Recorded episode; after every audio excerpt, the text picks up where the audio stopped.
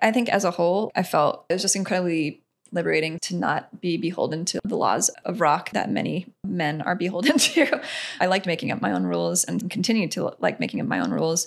And you know, it's funny though, like there's like little things where, and I'm sure like a lot of women in bands might relate to this, where like you're doing sound check on a stage and you can't really hear yourself too well, you know, and it feels like weird. It feels like asking, you know, to hear yourself louder. They're just like rolling their eyes, being like, oh God, really? Come on. Like, you know, I got this, like blah, blah, you know, where they don't do that with like when the dudes ask for things, you know, you know, there's all these like, for lack of a better word, like microaggressions like that. As a woman that I think it's worth noting that it's actually a thing. Don't worry, you're not going crazy. That was Karen O.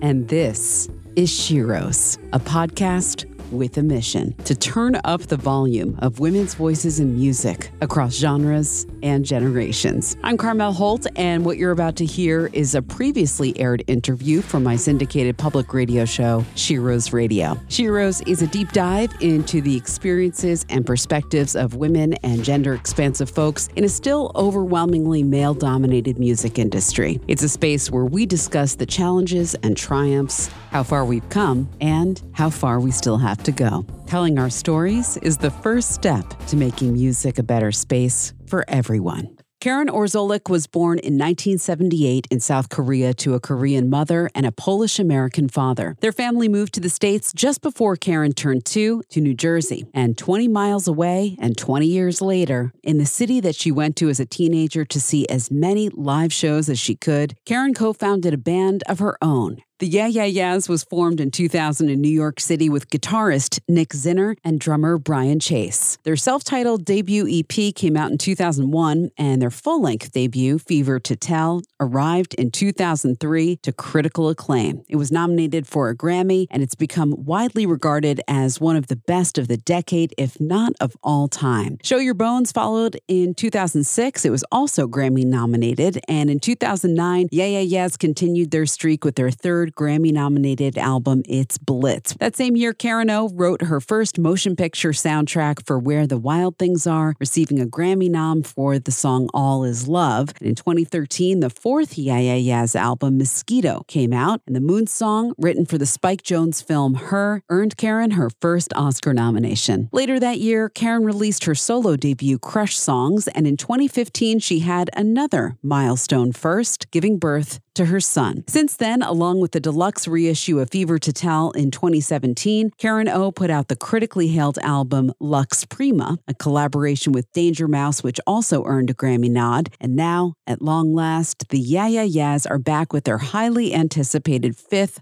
full length album, Cool It Down, as Fever to Tell nears its 20th anniversary in April of 2023. It's a thrill to welcome Karen O as this week's Shero in the spotlight. Karen O, welcome to Sheroes Radio. Thank you so much for doing this. Thank you, Carmel, for having me. Talk about a Shero. I am so excited to have you here and congratulations on the new album, Cool It Down. Thanks. Thanks so much. Pretty stoked on this one. So. well, and it's funny because I'm sure there's a lot of like, oh, so it's been nine years, mm-hmm, but mm-hmm. You've definitely kept busy. It hasn't felt like you've been gone for that long because we got Lux Prima just a couple mm-hmm. of years ago. Yeah. But yeah, talk to us about what it's like to get the band back together.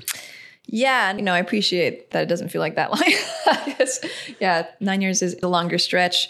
But Yeah Yeahs had been doing shows pretty like regularly, maybe a handful a year, you know, before the pandemic, and re-released Fever to Tell, this like pretty awesome box set, and we were doing shows behind that, and it was all feeling really good. You know, there's like so little pressure when you don't have any record to do shows, so like so you just really enjoy them. You're like, oh, back catalog, this is fun. But I think towards the end of 2019 where was, was our last shows before working on the record, and it did start feeling to me like yeah, you know, I think it might be time to explore making some new material because it just adds like a whole new, fresh blood and life to what you're doing. And I think the boys really were kind of just waiting on me for the most part. And yeah, I just wasn't quite ready until I was ready.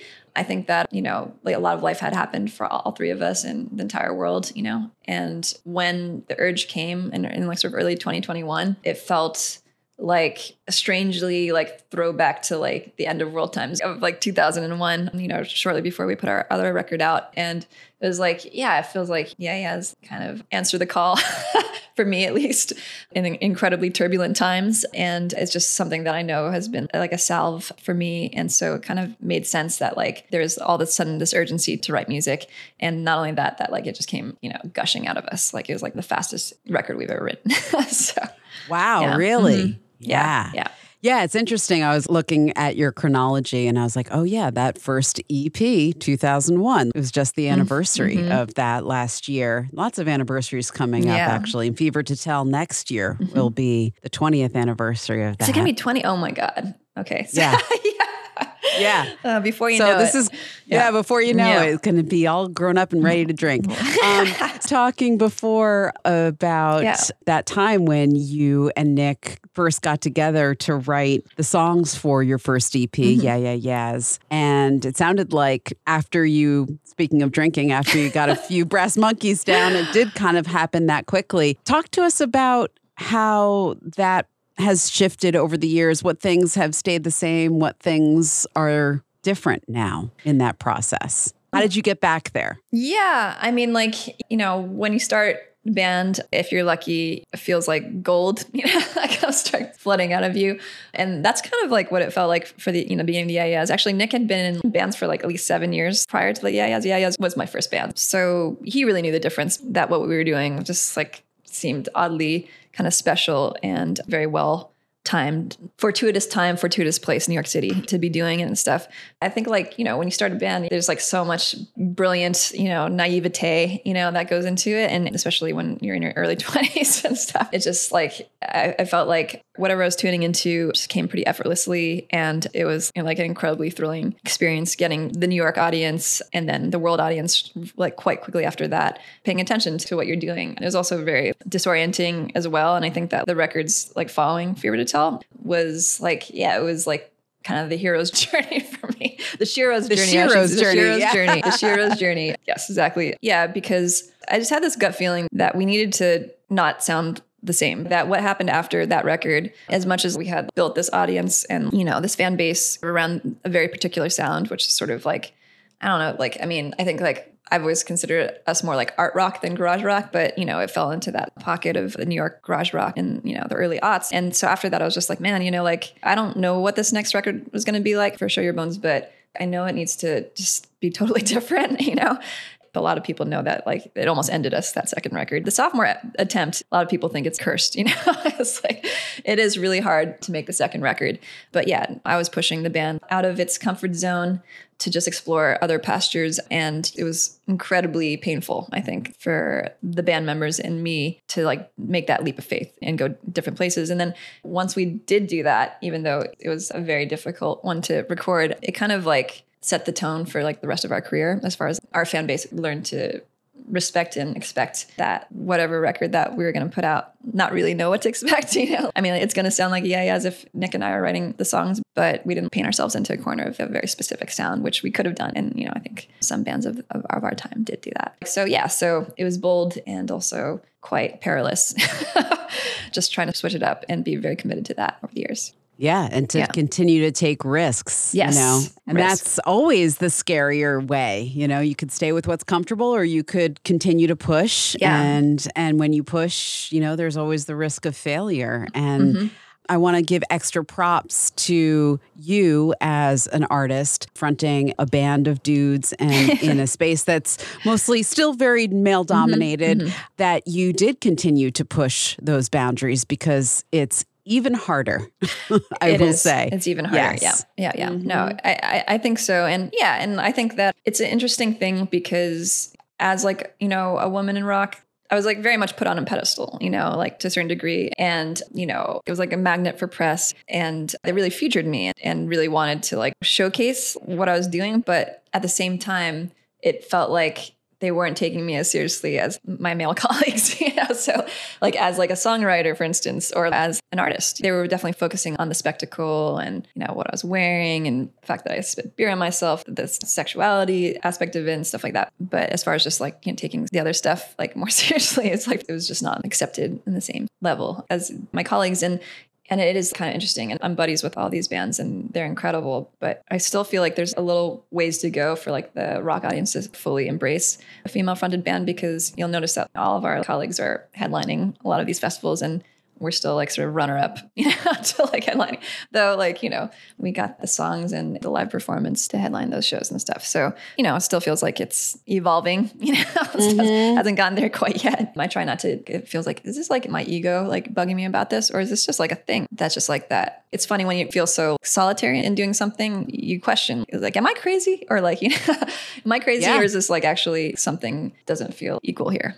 You're not crazy. Okay. That's Thank why we're you. here. Thanks, we've got Karen O here, and the new Yeah Yeah Yeahs album is out. It's called Cool It Down, and we should get to a song. Why don't you pick one for us to start with today? Anything that you like from the new record? You're talking about pushing boundaries. Do you want to um, talk about a song that was pushing yeah, boundaries like, here? Let's start with Spitting, Spitting Off the Edge of the World. Awesome. Yeah. The song is, was actually largely written by Dave Sitek, who's kind of the fourth member of the AS. He used to be in TV on the radio, and incredible producer, best friend. And he's like good buddies with Bowie and, and Trent Reznor. And I find it interesting who the people in my life gravitate towards. When you're gravitating towards like David Bowie, then, you know, that's, I think, speaking something, you know, and Bowie's like, always asking him questions about his production. I mean, it just speaks a lot towards him being, yeah, like a visionary. And during the pandemic, he just went like rogue. You know, like some people really went rogue creatively. And Dave, like one of the hardest working people that I know, 365 days a year, he's making music. And so he's like, yeah, here's some stuff that I've been working on. If there's anything that speaks to you. And the music for Spitting Off the Edge of the World came up. And the, to me, and sorry, this is like, this is like a bit crude, but fucking like, it feels like when those synthesizers come in, it's like a fucking ice shelf like crashing. It feels like so beyond big and really fresh and also feel like the power of the yeah yeah like we can meet it you know? We can rise to that occasion. So it was like first song coming out for the new record. Let's make a splash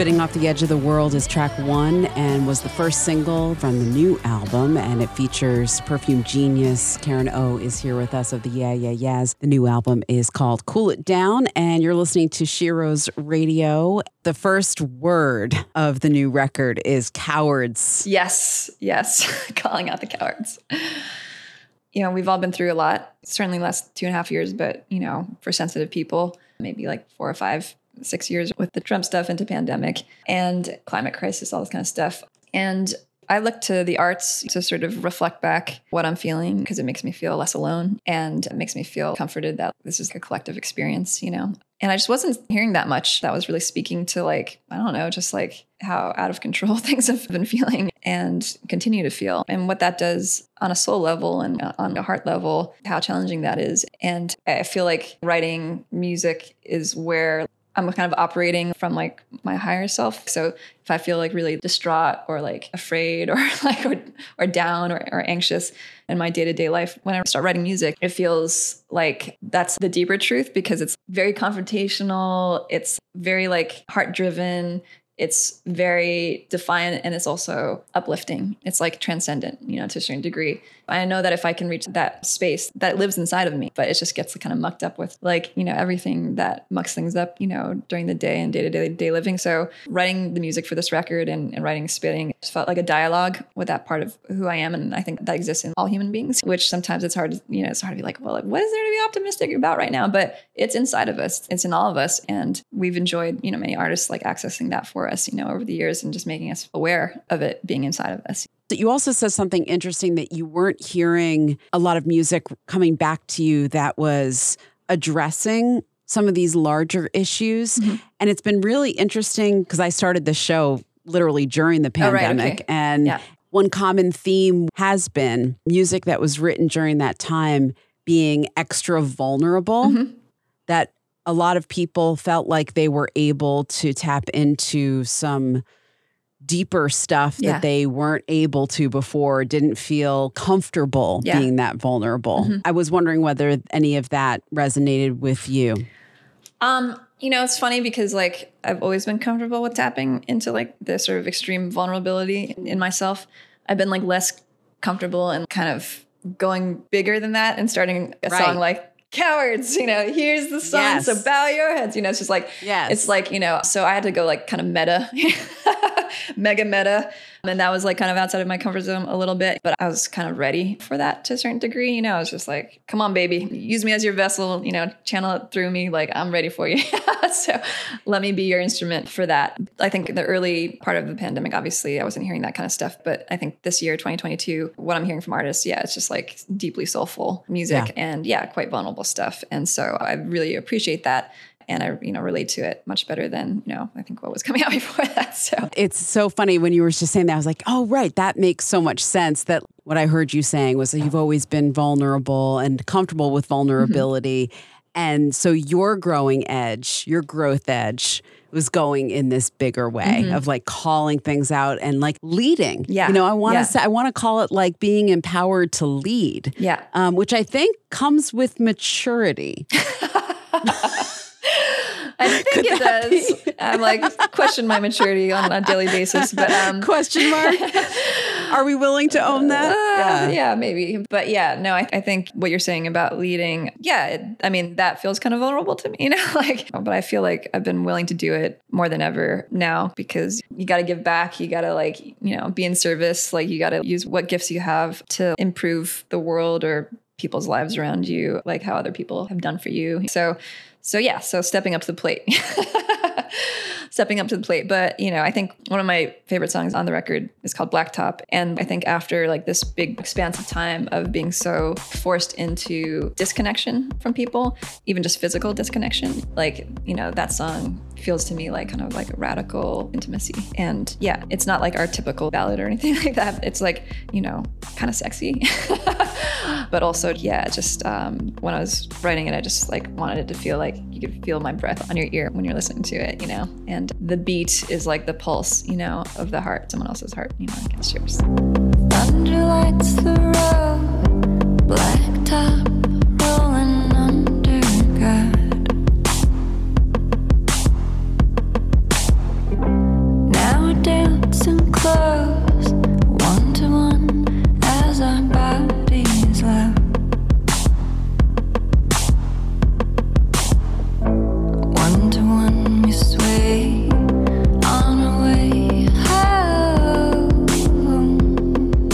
That was Blacktop. The new album by the Yeah Yeah Yeahs is called Cool It Down, and they're first in nine years. Is that weird to hear when you say it's first in nine years? It is weird because I like realized there's like just like a whole generation that we probably Oh my like, God, over. whoa, yeah, you know, like one like a whole decade of youth that probably had no idea that we were around. you know, because we Well, you know, that ties into what I was saying Yeah. before about leading. Yeah. And maybe we can use this as a segue into what I love to call the Sheroes heart of our conversation, which is talking about specifically your experience from when you first started Mm-hmm. out as the front woman of the Yeah Yeah Yeahs and basically taking that career to where it is now and into the future. What was your personal experience working in this male dominated space? Um, yeah, you know, like I think it was mixed bag of sorts, you know. Incredibly rewarding, but also it had its challenges. And I think that my personality, I'd say it's like semi suited for what I do because actually I can't really imagine myself doing anything else. But, you know, like I really revel in irreverence and limitations, even, you know, like I like you know, some of the best shit is made under limitations and stuff. Like I think like mm. the more choices you have and like if the sky's the limit, then you can more easily get lost and lose your way. But I think it probably was like an asset in a way to have some extra limitations and as a woman in rock, you know, because I think a lot of my experience just felt like sort of singular in the sense that of course I had my sheroes and my idols that influenced me deeply. But you know when I was doing it there wasn't really anybody else doing it like I was doing it you know and I really ran with that. Like I took the ball and ran with that. Like I was always very clear that it had to be on my terms and to trust my intuition and my gut, which I think I'd like to give women the credit of saying that they have fucking awesome intuition, much stronger than a lot of men. Yeah. And I never wavered from going with my gut and my intuition on things. And also, like, I just felt like for whatever reason like performance and the stage was just like actually an incredibly safe and liberating space for me to do you know crazy shit that i would never do outside of that context and stuff. And yeah i think that some of the challenges that i faced was you know in the studio just i think the way that i write music is and this i had like kind of the incredible opportunity to work with Kim Deal, you know, from Breeders and, and, Pixies on music, which has yet to come out, even though it was written almost 20 years ago. It's gonna come, don't worry. But like uh, please. Yeah, yeah. Yeah, being in the studio with her, it was one of those moments where I was like, okay, I'm not crazy how I write music so differently from the guys in the band. Is like I'm not fixating on my part, you know. I'm really seeing it as a big picture thing, like what's best for the song, what's best for the storytelling of the entire arc of the whole record, and feels like less attached to like what I'm doing doing specifically and more like important like how everything is fitting together as a whole and i think that that's something that that I'd come across would just be like the dudes in the band like might fixate more on their specific part and not understand why I wanted it to be different or something like taking it personally. I understand that completely, you know. But when I was working with Kim, she worked really similarly. You know, she was like really selfless about her specific contribution, but like was very interested in everybody's and how that sort of worked as a whole for like a greater good. so I don't know if that makes sense in any way, but like yeah, but like, totally but, does. Um, so that was a light bulb moment for you. It was a light bulb like, moment. oh yeah, yeah, yes, yes. So she's thinking about it like that too, and maybe that has something to do with being an intuitive woman and an artist. I think she's like one of the tops. She's the real deal. Kim Deal is the fucking the real, real deal. She yeah, is the real yeah. deal. But yeah, and I think I was always doing a dance with it's really important anything that you do in life that you don't take it too seriously, you know? And I definitely have like a tongue in cheek approach to a lot of what I do. But I do like a little dance with also being this position as a woman of just in general being taken less seriously for what I do, being like, okay, well, I, I don't want to take it too seriously, but I also want to be taken more seriously than, you know, I'm being taken. So there was a bit of like that sort of conflict, you know, I think going on, you know, inside of me and stuff. But like, I think as a whole, I felt, yeah, it was just incredibly liberating to not be beholden to like the laws of rock that many men are beholden to. I, I liked making up my own rules and still continue to like making up my own rules.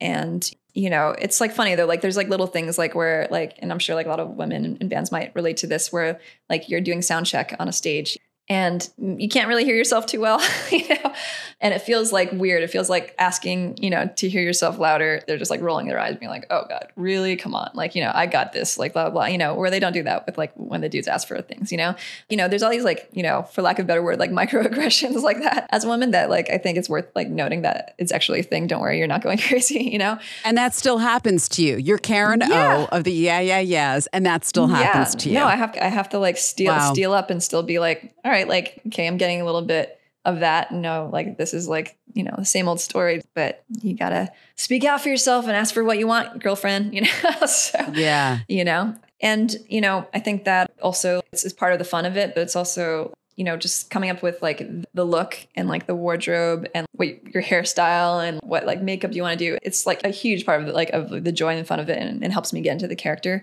of it but also feels like a pressure that the guys don't have so much to you?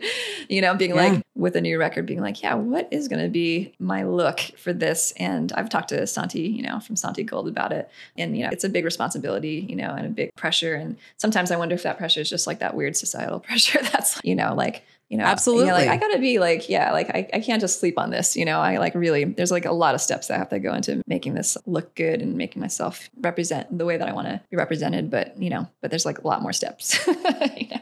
Totally. And on top of that, I want to add to that and say that there's also the additional as you age there's Yeah. the additional consideration of that of like Yes. how do i navigate this Mm-hmm. as a 40 something year old versus a 20 something year Yeah. old There's no guidebook, you know? there's no, Yeah, guidebook I was I had the fortune of getting to hang with Patti Smith. We did this private gig together. And so it was like two or three days of me just hanging with her. Like we rehearsed together. wow And, you know, her son Jackson was like actually a big Yeah Yeahs fan. So she was like kind of endeared to me like immediately through Jackson. Thank you, Jackson. and he's he's awesome. He's the sweetest, super cool. But I remember being in the Chateau Marmont in her room. They'd given her like the room with the grand piano because they lost her luggage last time she was there. And I remember, and sorry if this is like disclosing too much, Patti, but I remember her being like, yeah, like, you know, I just don't know, like with my hair, do I like grow out my roots or do I just like keep dyeing? Like, it's, you know, and she's like in her 60s at this point, you know, do I keep dyeing it brown? Like, you know, she's like, she's like, there's like, no one tells you, you know, like, what are you supposed to do at my age? You know? And I was like, man, if she feels like that, like, you know, she's Patti Smith, like, you know, yeah, like it's it's like a funny thing, you know. There's just like there isn't really a guidebook, and you kind of have to just kind of figure it out like as you go along. And I think she's one of the most important artists and I think role models. She's like stayed so so so so much herself. She's so freaking charming and like you know like goofy. She's like cracking jokes one minute and then like reciting poetry from like the greats like the the next moment. I mean, she's just like I'm like whoa like wow she's like an incredible human being and spirit and you know she totally stayed very much like 100% true to who she is across the board unfortunately there's not like a whole lot of women rock that i can look up to in the same way you know i think because there just there just aren't that many you know in general so right and that's why Yeah. it's so it Yeah. becomes even more important for and I, I'm I'm I'm on about this listeners apologies Mm-hmm. Yeah. if you're uh, someone that tunes in all the time and Yeah. hears me on this soapbox but yeah I just always have to say it's so important for us to continue to keep the diet yeah have yeah. long careers and do it and be there to represent and like have a, an arm extended behind us to bring the young Yes. young ones with us because I'm also still hearing from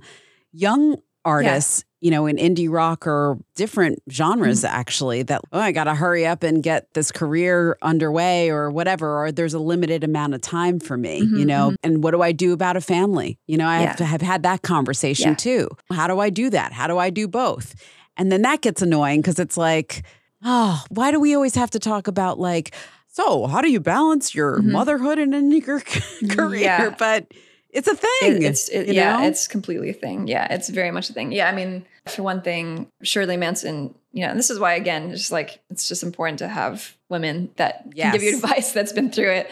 Because I have found them along the way, but there was just less of them in the beginning. But Shirley was. I remember having a conversation with her, and yeah, it was just like, you know, she told me pretty offhand. She's like, yeah, if if you want a kid, you know, you got to like you know carve out the time for it karen you know it's something that you should prioritize and carve out the time because it's true it's like when you're like in a band you're like always in between some kind of cycle it's either like you're writing the record you're like producing the record you're on tour with the record and then you have like maybe a little break. But it's just like it just feels like you know before you know it you're just back in that cycle again. And so i really had to make the space in my life to have my kid and start my family you know? And yeah it changed it's really changed the way that i was already kind of changing as far as just like my approach to touring and all this kind of stuff. And also like studio the amount of time i spend in the studio you know it's gotten incredibly efficient now that i have a kid. But yeah it is different than being a dad to a kid who's got their wife or their partner taking care of the kid at home or something. Or like you know they bring them along but like it's complicated childcare. And also the connection bond the separation anxiety you have from like leaving your kid and stuff. So it is different i think. And it's challenging you know i think yeah i'm, I'm still figuring it out. My kid just turned seven I'm still figuring it out so. Yeah, Santi was like, have you ever tried to Google how do you tour with a kid?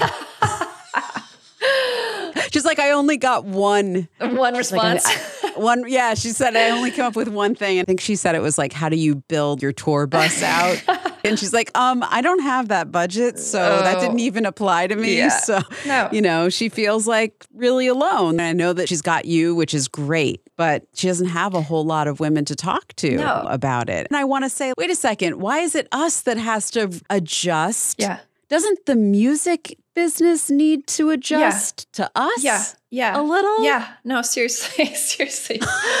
yes, Wait absolutely. They can start by letting you write off fucking childcare. You know, it's like, how are you supposed to work without childcare? And like, you can't fucking write it off as an expense. It's like, so, dude, it's not cool. it's really not cool. I mean, like, there's still like a ways to go. It's important to have the dialogue and just check how people do do it. You know, I mean, we Yeah. just brought my kid on tour and during a pandemic. It was like a mini tour, but yeah, he got like super sick, and then I got super sick. So, so I was like, wow, that was like two weeks, and both of us went down in flames. You know, so it's complicated. It's, it's tough. You know, and there's ways to do it, I'm sure. But again, there hasn't been like a guidebook, you know, because it's just it's So something you're that we're writing still it. yeah we're writing it as You're we go. writing it now. yeah. Karen O's here with us on Sheroes Radio. The new Yeah Yeah Yeahs album is Cool It Down. Is this the first Yeah Yeah Yeahs album since you've had a child in your life? Yes, yes, it is. It's the first first. Okay, Yeah, that yes, feels record. big. Do you want to point us to a song that we can go to here? Okay, let's see. Yeah. Why don't we go to Burning, which is another one of our singles. so This is one of my favorite songs, nice, actually. awesome. It's on my mind. You know how like in Game of Thrones they keep saying like winter's coming? Like I feel like these days it's like summer is coming, right? Summer's become way more ominous because of these crazy heat waves and like wildfires and feels like the planet's kind of on fire, like we're burning down the house. But there's so many incredible songs with burning as the theme. Maybe a little less related to topical worldly things, but it's also like just kind of a sexy theme to go with in general. So, you know, mm. whether it's because, you know, everything's burning up around you or you're burning on the insides or the thought of someone's burning you up, I think it's kind of a timeless theme.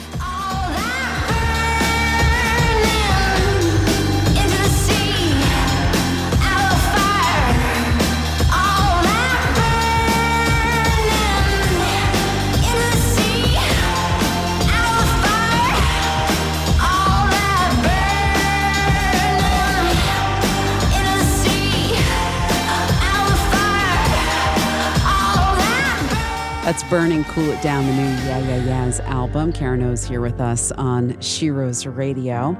We were talking before about aging. I almost hate saying a woman in music. Yeah. I'm trying to get away from saying that, but I don't know how else to say it because we don't say men in no, we don't.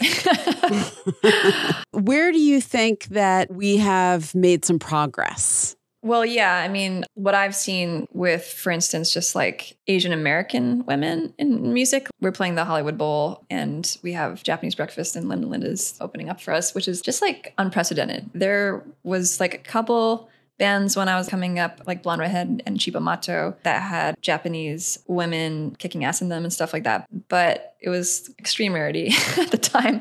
And then there's me. And, and now it's just like, I mean, I'd like to give a nod to Michelle Zauner because her book, Crying at H Mart, and how she's tied that in with her band Japanese Breakfast, opened a lot of doors and just awareness of Asian American women in music, I love hearing that because Yeah. you were the one that kicked that door open for her. which is like obviously incredible and incredibly meaningful for me to hear. That like she says in the book that made her want to buy a guitar, you know, so which is fucking awesome. And that night is going to be, you know, incredibly special for me. It's really literally only in this last year or so that when we try and pick opening bands, now it's like fucking like incredible, you know, Asian Pacific American young badass women. Yeah, it just feels like the tide has been turning in that aspect of music, which is really life affirming for me to see that. So there's definitely progress there. As we're wrapping up our time together, is there anything that we didn't get to talk about yet about this record that you feel like is important for us to know? Yeah, I just think that one of the things about this record was that when in the pandemic and touring was not a possibility, what we've turned to so often during hard times is being able to commune and to indulge in the arts, like whether it be music or film, et cetera, et cetera. It's like we were fully deprived of that. And, you know, I think it really dawned on a lot of us for the first time, like, what if we don't get to do this, you know, anymore in a mm. real way, you know? And I just never really thought about that before we were completely deprived of that. So the reunion of like getting to do that again, getting to write music with Nick and getting to record it with Nick and Brian, it just felt like a new lease on life to a certain degree. And like it was so celebratory, so joyous. Like we had four or five days at Sonic Ranch where we've done the last couple records together. And that was like the only days where we were actually together because we did most of it remote. And every day we were on the verge of tears because we were so deeply grateful and moved that we got to do it again. And I think that like the joy and the celebration and the optimism is as deeply infused in this record. You know, there's some big shit out there and we're tackling that. We're looking at straight in the motherfucking eye. we're not backing down. We're not running away from our fears. You know, we're moving forward. And so there's some jams on this. there's some shake your ass, you know, to this. Yeah, and there's a couple bangers yeah, on this. So let's close with a banger. Can we do please? Yeah, do please. I want you to tell us about ESG and this whole connection because this ties back okay. to the beginning of our conversation right, right. way back in the day. Yeah, back in the day. So in the year 2000, the new millennium, living in New York City downtown, I picked up the reissue of ESG's Bronx Tale record at Kim's Music Store, my favorite music store, and it was just like on the cusp of writing music with the Yeah Yeahs, and it just like broke me open, man. You know, it was like all attitude, you know, unapologetic attitude. It was like stripped down, just like from the moment it starts, you just like want to jump out of your seat and like shake your butt. It's just like oozing with fucking everything it is to be like a girl on the streets of New York City who like owns it. so I had to nod to one of the greats, the great master teachers of my life, ESG.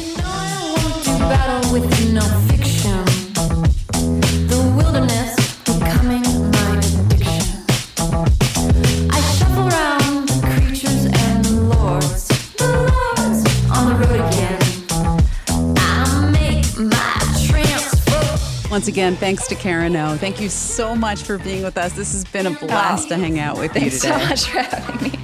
Thank you. Sheroes for life. Yes.